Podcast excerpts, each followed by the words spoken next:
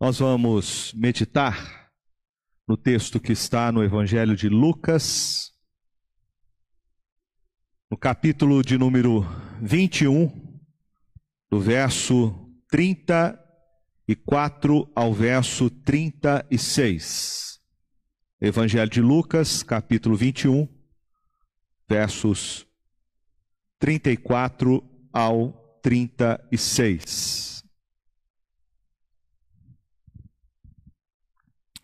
Palavra de Deus diz assim: Acautelai-vos por vós mesmos, para que nunca vos suceda que o vosso coração fique sobrecarregado com as consequências da orgia, da embriaguez e das preocupações deste mundo e para que aquele dia não venha sobre vós repentinamente como um laço, pois há de sobrevir a todos os que vivem sobre a face de toda a terra. Vigiai, pois, a todo tempo, orando, para que possais escapar de todas essas coisas que têm de suceder e estar em pé na presença de do Filho do Homem. O tema que eu quero compartilhar com você nesta noite é sobre a oração e a volta do Senhor Jesus. A revelação mais dramática sobre a volta do Senhor Jesus vem através do ensino detalhado que ele próprio deu aos seus discípulos dois dias antes da sua crucificação. Esse ensino, que é conhecido como seu sermão escatológico, ele se encontra em Marcos, capítulo 24, 25. Aliás, Mateus, capítulo 24 e 25, Marcos, capítulo 13 e Lucas, aqui no capítulo 21. Neste discurso, Jesus ele descreveu quais são os sinais que apontariam a sua volta. Ele descreve alguns desses sinais, mas há alguma coisa aqui que Jesus não revela para os seus discípulos. Ele não revelou o momento exato, a hora, o dia, da ocasião da sua volta. Ele diz em Mateus 25, no verso de número 13: Vigiai, pois, porque não sabeis o dia nem a hora em que o filho do homem há de vir. Ele não revela o dia da sua volta, mas ele nos dá aqui uma advertência.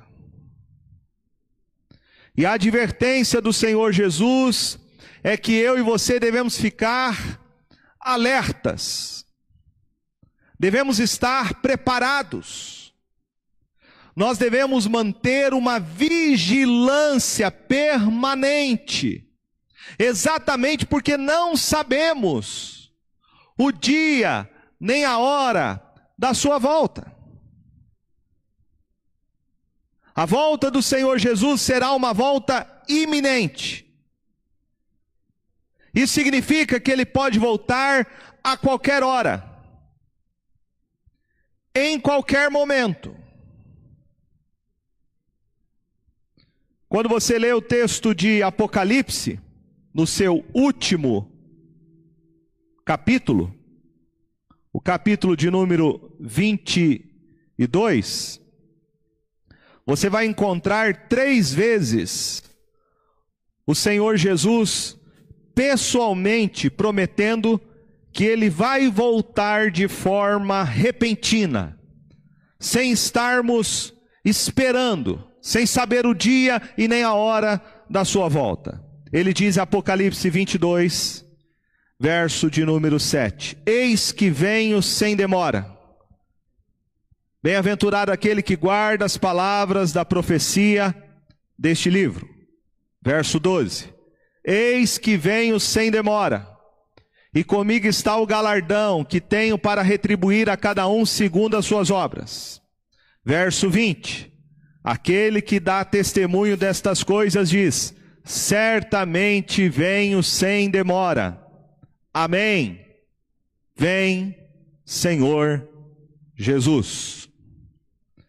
Então veja comigo que a volta de Jesus, ela é iminente, ela pode acontecer a qualquer hora. Por isso devemos estar sempre preparados. A atitude que eu e você devemos ter deve ser uma atitude de vigilância espiritual. Quando a Bíblia descreve a volta de Jesus para a sua igreja, ela sempre vai descrever como sendo o momento mais aguardado. Este é o momento mais esperado por nós. Por isso, lá em Tito capítulo 2, verso 13, nos é dito que a volta de Jesus será um dia de consolo para a sua igreja ela é descrita como uma bendita esperança. O apóstolo Paulo, quando ele fala sobre a volta de Jesus, e ele vai falar sobre o arrebatamento da igreja, lá em 1 Tessalonicenses 4,18, ele diz que devemos nos consolar uns aos outros com estas palavras. Tiago, quando escreve a sua carta, no capítulo 5, verso 8, ele vai encorajar cristãos que estão sofrendo injustiça da parte dos seus patrões, e ele vai dizer para eles: sejam pacientes, fortaleçam seus corações, porque a vinda do Senhor está próxima. Então nós devemos cultivar essa santa expectativa em nossos corações. De que o Senhor pode voltar a qualquer hora. E se ele pode voltar, como ele diz, a qualquer hora, nós devemos então estar estarmos preparados.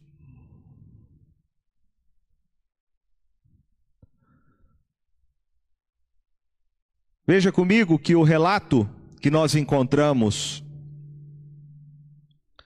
no Evangelho, principalmente de Mateus, que descreve a volta de Jesus, Mateus vai usar três ilustrações que enfatizam esta necessidade de estarmos prontos, preparados para a volta do Senhor Jesus.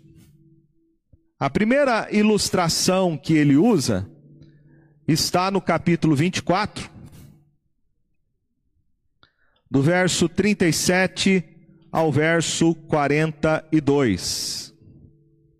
E ele diz assim: Pois assim como foi nos dias de Noé, também será a vinda do filho do homem. Porquanto assim como nos dias anteriores ao dilúvio, comiam e bebiam, casavam e davam-se em casamento, até ao dia em que Noé entrou na arca. E não perceberam, senão quando veio o dilúvio e os levou a todos, assim será também a vinda do filho do homem. Então veja que há uma comparação feita aqui, que a volta de Jesus será do mesma forma, da mesma forma como foi nos dias de Noé, quando veio o dilúvio sobre aquela geração. Segundo a Escritura, Noé levou cerca de 120 anos construindo a arca. E mesmo ele construindo a arca, aqueles dias que antecederam ao dilúvio, o texto nos diz que as pessoas comiam e bebiam, casavam-se e davam-se em casamento. Aquelas pessoas não prestaram atenção. Aquelas pessoas não se prepararam para o dilúvio. A Bíblia vai dizer que Noé, lá em 2 Pedro capítulo 2, verso 5, ele é chamado como pregador da justiça. Porque a mensagem que Noé pregava era a mensagem do juízo de Deus, da ira de Deus, de que Deus iria trazer o seu julgamento sobre toda a terra e aquela geração. Mas as pessoas respondiam à pregação de Noé com descrença. A resposta era de ceticismo. As pessoas rejeitaram a verdade de que o julgamento estava chegando. Até. Segundo o verso 39. E não perceberam, senão quando veio o dilúvio. Aí o texto diz: assim será também a vinda do Filho do Homem. A mesma situação. As pessoas também não se preparando, as pessoas também respondendo com ceticismo, com dúvida, com descrença. Mas como foi nos dias de Noé, o dilúvio veio, o juízo veio. Assim também acontecerá na volta de Jesus. Ele virá na hora e no dia que as pessoas não estão esperando. E este dia apanhará as pessoas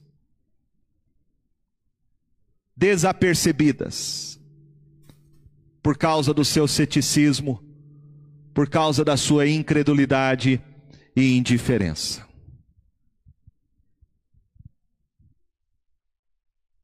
O texto nos fala em Lucas, no capítulo 17, nos dando uma outra ilustração sobre a volta de Jesus. Lucas 17, verso 28 e 29 também diz: O mesmo aconteceu nos dias de Ló. Comiam, bebiam, compravam, vendiam, plantavam, edificavam. Mas no dia em que Ló saiu de Sodoma, choveu do céu fogo e enxofre e destruiu a todos. Aí o verso 30 diz: Assim será no dia em que o filho do homem se manifestar. Veja que há o mesmo paralelo aqui com os dias de Noé. Novamente as pessoas não estão se apercebendo de que o juízo de Deus viria sobre Sodoma. Estão vivendo a sua vida como se nada disso fosse acontecer, até que este dia apanhe as pessoas de surpresa e é tarde demais. Mateus, voltando lá ao capítulo 24, descrevendo sobre esta imprevisibilidade repentina da volta de Jesus, ele vai dizer no verso de número 40 e 41. Então dois estarão no campo, um será tomado e deixado o outro. Duas estarão trabalhando no moinho, uma será tomada e deixada a outra. E aí novamente diz o verso 42: Portanto, vigiai, porque não sabeis em que dia vem o vosso Senhor. Agora ele usa uma outra ilustração. A ilustração agora que Mateus usa é de um ladrão que vem assaltar a casa de alguém. Veja o que ele diz aí no verso 43. Mas considerai isto: se o pai de família soubesse a que hora viria o ladrão, vigiaria e não deixaria que fosse arrombada a sua casa. Por isso, ficai também vós apercebidos, porque a hora em que não cuidais, o filho do homem virá. Nenhum ladrão vai anunciar o dia que ele vai entrar na casa de alguém para fazer um furto. Nenhum ladrão vai uh, dizer com antecedência quando é que ele vai entrar na casa de alguém para roubar. Então, os proprietários da casa têm que estar atentos, vigilantes, e não é isso que nós fazemos. Qualquer barulho, qualquer coisa estranha, qualquer alguma coisa diferente, nós já vamos verificar. Então, este é o princípio que Jesus está aqui aplicando referente à sua volta. É isso que ele diz. Por isso, verso 44, ficais também vós apercebidos, porque a hora em que não cuidais, o filho do homem virá. A hora em que não cuidais, como ladrão. Você não sabe nem o dia nem a hora que ele vai assaltar sua casa. Assim também você deve estar sempre preparado para a volta de Jesus. A outra ilustração que nós vamos encontrar também aqui em Mateus 24 é a ilustração do servo fiel e do servo infiel. Veja aí no verso de número 45. Quem é, pois, o servo fiel e prudente, a quem o Senhor confiou os seus conservos para dar-lhes o sustento a seu tempo? Bem-aventurado aquele servo a quem seu Senhor, quando vier, achar fazendo assim. Em verdade vos digo que lhe confiará todos os seus bens. Mas, se aquele servo, sendo mal, disser consigo mesmo: Meu senhor demora-se, e passar a espancar os seus companheiros, a comer e a beber com ébrios, virá o senhor daquele servo em dia em que não espera, em hora que não sabe, e castigá-lo-á, lançando-lhe a sorte com os hipócritas ali haverá choro e ranger de dentes. Então veja que nós temos aqui a postura de um servo que está esperando a volta do seu senhor, e por outro lado temos um servo negligente, que ao achar que o seu servo está demorando, ele se entrega se entrega aos desejos pecaminosos do seu coração. E quando o seu Senhor chega, no dia e na hora que ele não espera, é tarde demais. Todas essas ilustrações estão falando então sobre um princípio, que é o princípio da vigilância espiritual. E é isso que eu quero chamar a sua atenção nessa noite. Sobre a importância de eu e você termos uma vida de oração. Uma vida de oração. Porque vida de oração é vida de vigilância espiritual. No texto que nós lemos lá em Lucas capítulo 21, do verso 34 ao verso 36, nós vemos o Senhor Jesus mostrando a importância desta vida de vigilância, sobre a prática da oração perseverante, relacionando isto com a sua volta. Veja que Jesus fala da importância de nós tomarmos cuidado de termos uma atitude de prevenção espiritual. de que ter esta atitude de vigilância permanente é guardar o nosso coração. A ausência desta vigilância espiritual nos leva a um caminho sem cautela e levar-nos a uma vida sem o cuidado necessário espiritual que devemos ter, é correr um sério perigo de você se envolver com as coisas deste mundo de tal maneira que você não esteja se preparando para a volta de Jesus.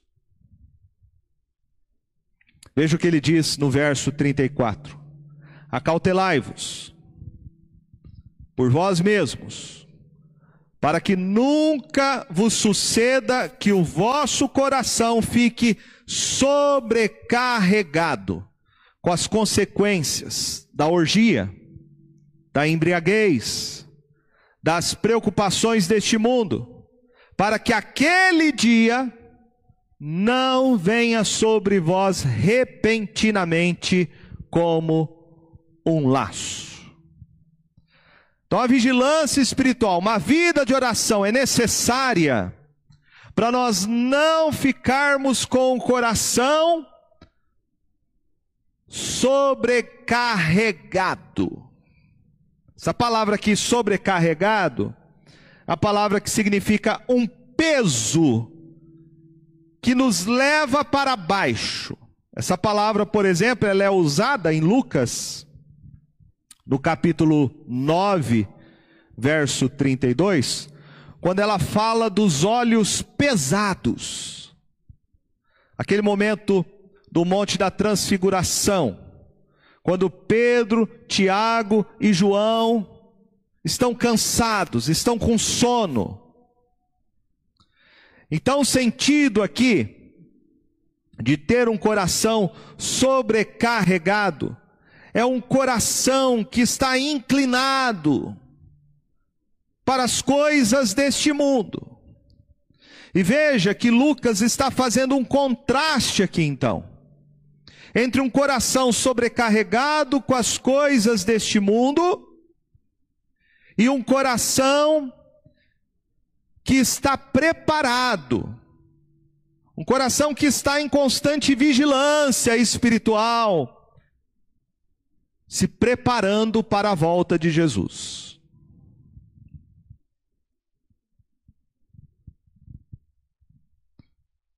Aqui entra então o papel fundamental de uma vida de oração.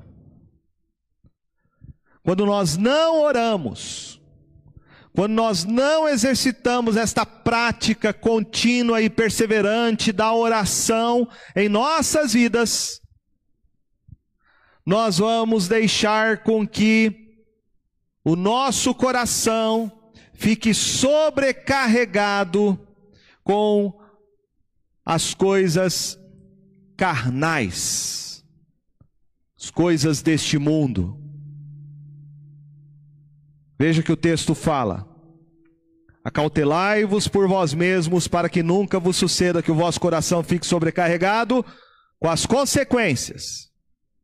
Veja comigo: da orgia, da embriaguez e das preocupações deste mundo.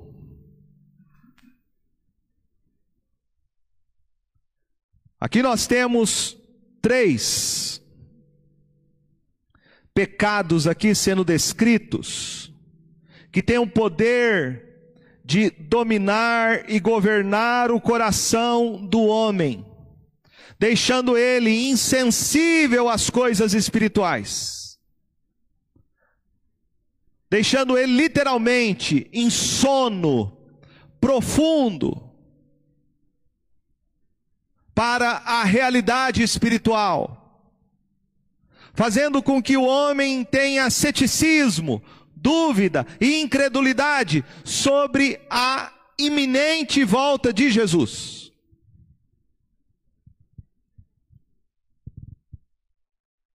Essas três coisas estão ligadas e são inseparáveis. Orgia e embriaguez. Podemos dizer que uma vida dominada e escravizada pelo vinho, pela bebida alcoólica, leva a uma vida de imoralidade. A uma vida de imoralidade. Sempre quando você tem alguém dominado pelo álcool, né, pela bebida, isto inevitavelmente leva a uma frouxidão moral, leva à imoralidade. Além disso, o texto também nos fala das preocupações deste mundo, desta vida. As preocupações mundanas, que são aquelas preocupações que Jesus vai dizer em Mateus capítulo 6, que é a preocupação com comida, com a bebida, com a própria existência, com o que vamos vestir, essas são as preocupações referentes a este mundo. O que o texto aqui está nos mostrando então, é que aquelas pessoas que não conhecem a Deus, essas pessoas vivem amarradas, elas estão presas a esse sistema mundano, as preocupações deste mundo. O propósito que essas pessoas têm é de investir a sua vida e buscar o sentido dela nas coisas que o mundo tem para lhe oferecer: na comida, na bebida, na vestimenta. É por causa dessas preocupações com as coisas deste mundo que as pessoas são insensíveis ao Evangelho. É por causa das preocupações que as pessoas têm com as coisas deste mundo, é que elas são tentadas pelo dinheiro, pela riqueza, e isto acaba definindo o modo de vida,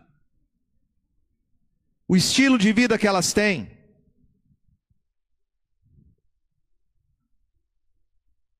Ao contrário disso, Jesus vai dizer, lá no texto de Mateus, capítulo de número 6. De forma contrária, Jesus diz que o estilo de vida do verdadeiro discípulo é caracterizado por buscar em primeiro lugar o seu reino e a sua justiça. E ele diz: E todas estas coisas vos serão acrescentadas. Portanto, não vos inquieteis com o dia de amanhã, pois o amanhã trará os seus cuidados. Basta ao dia o seu próprio mal. Então veja que nós temos aqui claramente a descrição de uma vida mundana, uma vida sem Deus, uma vida sem Cristo. E agora nós temos aqui a descrição, segundo Jesus, de uma vida centrada nele. Uma vida centrada em Cristo Jesus busca o seu reino, busca a sua justiça. Em primeiro lugar, sabendo que todas as coisas que eu e você precisamos serão acrescentadas pelo cuidado paterno de Deus sobre as nossas vidas.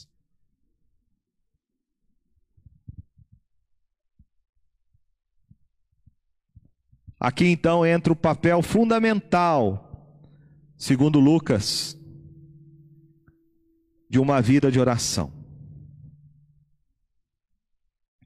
Ele diz no verso de número 36: Vigiai, pois, a todo o tempo, para que possais escapar de todas essas coisas Vigiai, pois, a todo tempo, orando. Então, uma vida de oração, uma vida de oração, é uma vida em que nós estaremos sempre alertas espiritualmente. Ter uma vida de oração mantém você nesta prontidão espiritual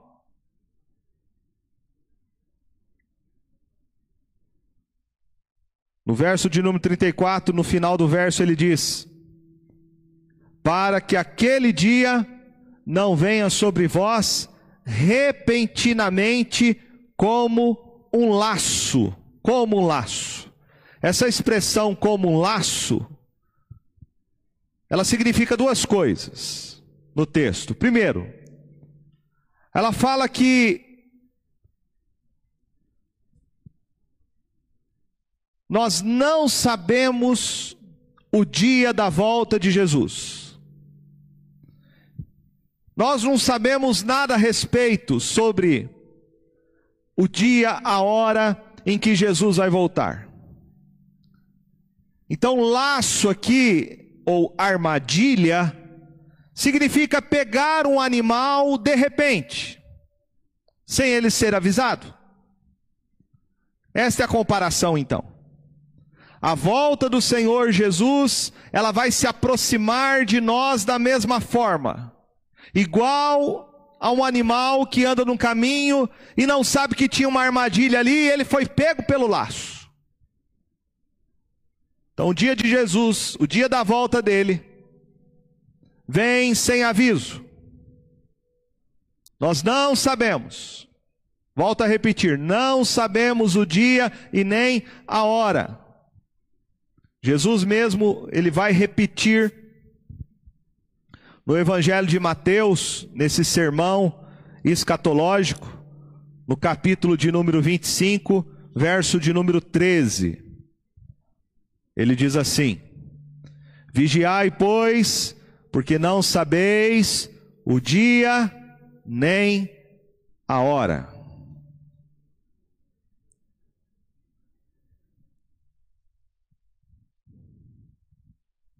Por não saber o dia e nem a hora, nós então temos que estar preparados. Se alguma pessoa determina o dia ou a hora ou o ano da volta de Jesus, saiba que a Bíblia diz que esta pessoa é um falso mestre. Senhor Jesus diz isso aqui em Mateus 24, verso 23 e 24, quando diz: Então, se alguém vos disser, eis aqui o Cristo, ou ei-lo ali, não acrediteis, porque surgirão falsos cristos e falsos profetas, operando grandes sinais e prodígios para enganar, se possível, os próprios eleitos. A segunda coisa que o texto lá nos ensina sobre estarmos preparados para que a volta de Jesus não nos pegue como um laço, é sobre a característica do julgamento que será trazido pela volta de Jesus. Quando alguém coloca uma armadilha, ele coloca uma armadilha não é para beneficiar o animal, mas para pegar o animal, para matar o animal e comê-lo. Então, isto nos ensina que, como um animal que é pego numa armadilha, quem não se prepara para a volta do Senhor Jesus vai se dar muito mal no dia do julgamento. Quem não estiver com uma atitude de vigilância espiritual, quem não estiver orando, quem não estiver se preparando, mas estiver embriagado pelas preocupações deste mundo, procurando uma vida de extravagância, de vaidades, uma busca de prazer pelo prazer, pela orgia, esta pessoa não escapará do julgamento, do juízo que Jesus vai trazer sobre ela na sua volta. Por isso que o dia do Senhor vem como um laço. Ou o dia do Senhor vem como um ladrão.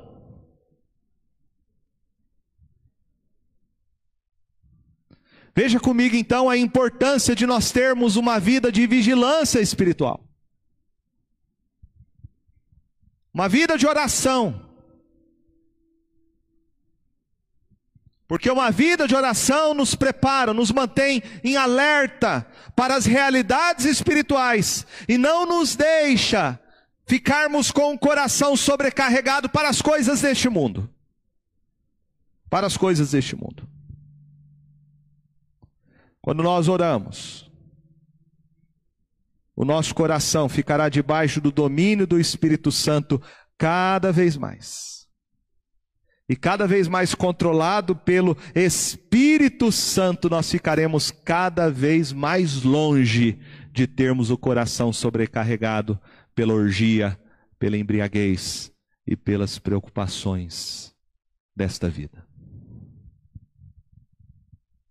É isso que o apóstolo Paulo, escrevendo a sua carta aos Efésios, no capítulo de número 5, verso 18, diz: E não vos embriagueis com vinho no qual há dissolução, mas enchei-vos do Espírito. E Colossenses capítulo 3, verso 16 diz: Habite ricamente em vós a palavra de Cristo Veja que ter uma vida cheia do Espírito Santo não é ter uma vida controlada pela embriaguez, pelo vinho, ou qualquer outro pecado que tenta escravizar o seu coração. Ter uma vida cheia do Espírito Santo é ter uma vida cheia da palavra de Cristo. E, portanto, ter a sua vida guiada pelo Espírito Santo de Deus. Uma vida de oração, então é uma vida em que você experimenta essa plenitude do Espírito Santo. É uma vida em que você cada vez mais tem fome e sede de aprender, de estudar e conhecer a palavra de Deus. E uma vida de oração que é cheia do Espírito e da palavra será uma pessoa transformada e guiada por Deus e conduzida pelo seu espírito. Então veja comigo que uma vida de oração e de vigilância espiritual, ela nos prepara para a volta de Jesus.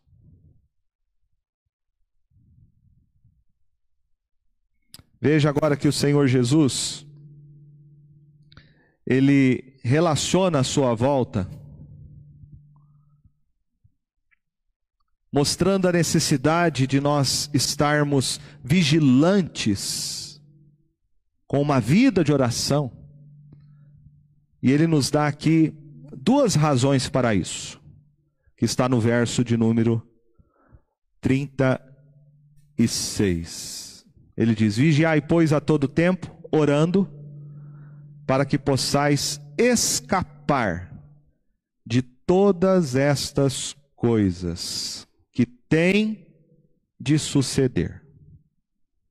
Primeira coisa é entender o que Jesus quer se referir a nos, a, a, ao fato de escaparmos, como ele diz aqui, escapar de todas as coisas que têm de suceder. Essa expressão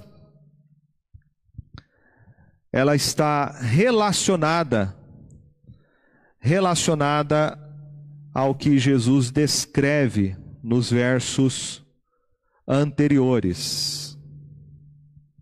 O verso de número 7 até o verso de número 18, aqui do mesmo capítulo. Nesses versos, o Senhor Jesus fala a respeito de guerras, de revoluções. Ele fala sobre terremotos, sobre epidemias, sobre fomes. Ele depois fala sobre perseguições que acontecerão contra o seu próprio povo, a sua própria igreja. Ele diz que essa perseguição virá até mesmo de pessoas da própria família, que seremos entregues pelos nossos pais, irmãos, parentes e amigos, que muitos serão mortos por causa dessa perseguição. Então, quando Jesus fala sobre escapar de todas essas coisas que têm de suceder, ele está se referindo exatamente às perseguições, às tribulações que nós vamos experimentar à medida que se aproxima a volta de Jesus.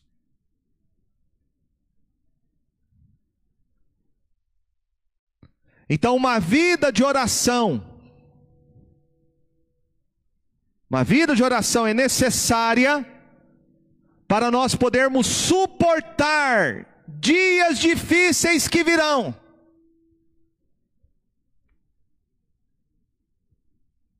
Dias difíceis que a igreja ainda vai experimentar.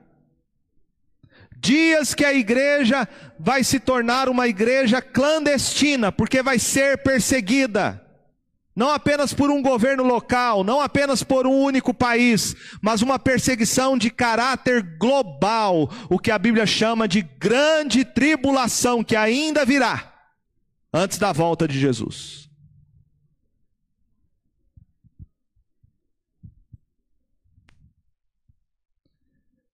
A expressão usada aqui por Lucas, vigiai, pois, a todo tempo orando para que possais escapar essa expressão, possais escapar, ela também pode ser traduzida como ter força suficiente para suportar alguma coisa. Então o que Lucas está dizendo é: tenha uma vida de oração, para que você tenha condições de suportar a perseguição quando ela vier. Ou seja, é só através de uma vida de oração que a gente consegue vencer a oposição. É só através de uma vida de oração que você consegue suportar as hostes do inimigo contra você. É só através de uma vida de oração que você consegue viver uma batalha espiritual. Lembrando que Paulo diz em Efésios que não é contra carne ou sangue, mas contra os principados e potestades, os dominadores deste mundo tenebroso. Veja que nós temos três, a tríade do mal aqui. A trindade maligna. A carne, o mundo e o diabo. A tríade maligna que faz oposição ao reino de Deus oposição à igreja do Senhor. É contra esses inimigos que nós precisamos lutar. E para vencer e não cair nas ciladas desses inimigos, precisamos ter uma vida de oração. Uma vida de vigilância espiritual. Lembre que foi isso que aconteceu com o Senhor Jesus no seu ministério terreno. Durante todo o tempo, Jesus foi perseguido, ele foi atacado. O primeiro ataque que veio sobre ele foi antes dele iniciar o seu ministério público. Lembra? Ele foi tentado no deserto pelo diabo. O segundo foi indireto, foi através das pessoas as pessoas que foram usadas por Satanás para perseguir o Senhor Jesus, os líderes religiosos do judaísmo, os judeus, e até mesmo alguns dos seus discípulos. E a terceira e última provação de Jesus que ele sofreu, que foi a maior de todas, foi antes do evento da crucificação e no momento que ele está crucificado. Lucas mesmo descreve no capítulo 22, no verso de número 53, que este momento da crucificação de Jesus era a hora e o poder das trevas, ele diz no verso 53. A vossa hora é a vossa hora e o poder das trevas. Satanás entrou dentro de Judas Iscariotes, reuniu os líderes. O objetivo era impedir de Jesus concluir a sua obra com a sua morte na cruz. Satanás então usou todas as circunstâncias que ele tinha, porque o seu plano era tentar impedir a crucificação de Jesus. E mesmo na cruz, Satanás ainda disse, usando aquelas pessoas que ali estavam ridicularizando o Filho de Deus, que diziam: desce da cruz, se tu és o Messias, salva-te a ti mesmo.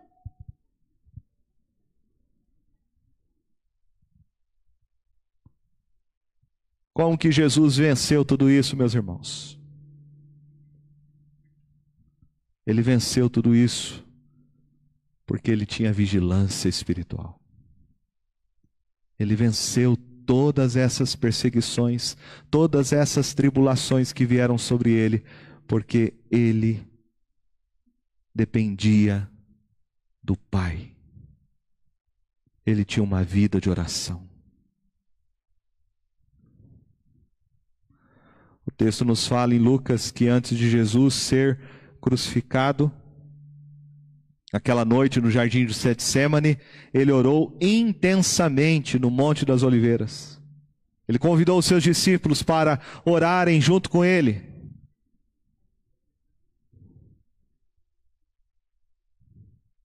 O Senhor Jesus venceu então as oposições por causa da sua vida de oração.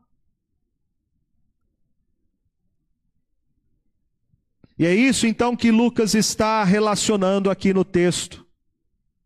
Ele está exatamente fazendo esse link da vida de oração do crente para poder vencer as oposições espirituais, se preparando para a volta de Jesus com a própria vida de oração que Jesus deixou como exemplo para nós.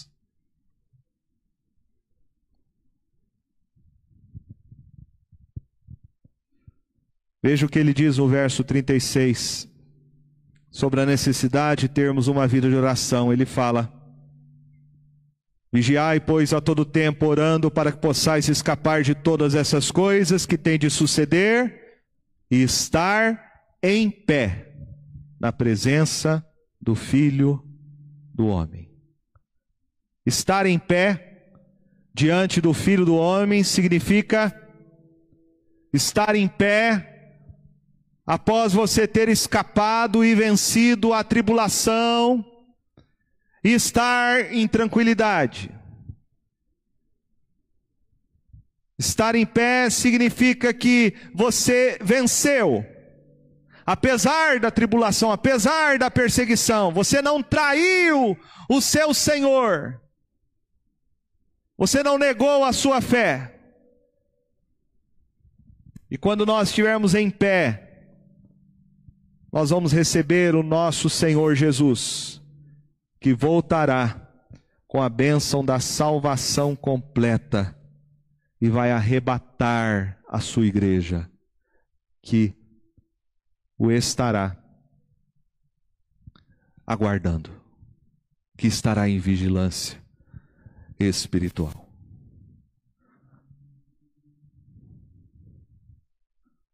Por isso eu quero chamar e concluir nessa noite, chamar a sua atenção para isso, para a necessidade de nós termos uma vida de vigilância espiritual. Se prepare. Se prepare. Não caia nas armadilhas do diabo em suas tentações. Não deixe os seus olhos é, serem tomados de uma indiferença, de uma preguiça espiritual. Tenho visto que nessa pandemia isso tem acontecido com alguns crentes. Infelizmente. Parece que se acomodaram. Se acomodaram. Se acomodaram por uma vida de oração, se acomodaram em suas casas para não participarem dos cultos presenciais, se acomodaram espiritualmente. Cuidado. Cuidado. É o que Jesus está nos alertando nessa noite na Sua palavra. Acautelai-vos. Tome cuidado. De você se acomodar espiritualmente, esfriar seu coração e se deixar envolver com as coisas deste mundo, cair nesse laço, porque Jesus pode voltar a qualquer momento, meu irmão. Você está preparado? Você está pronto? Você está vigiando? Como é que está a tua vida de oração? Veja que Jesus aqui fala sobre vida de oração, que caracteriza o verdadeiro cristão, e ao mesmo tempo ele fala de uma vida mundana, secularizada, que é caracterizada pela indiferença espiritual, pela frieza, pelo comodismo. Uma vida de oração, uma vida cheia do Espírito, guiada pelo Espírito, onde você tem fome e sede da palavra de Deus, onde você tem discernimento espiritual. Uma vida de oração é uma vida que nos prepara para a volta de Jesus, que nos dá força para nós podermos enfrentar as oposições que vêm contra nós. As oposições que vêm contra nós. O mundo, a carne e o diabo. Através de uma vida de oração, você vai resistir. Você não vai cair nessas ciladas. E você vai estar firme na sua fé e na sua perseverança, esperando com prontidão em alerta a volta gloriosa, volta gloriosa de Jesus, o nosso Senhor e Salvador. Deus os abençoe, para que nós possamos possamos estar sempre preparados, sempre vigilantes, aguardando a volta do nosso Senhor e Salvador Jesus. Amém.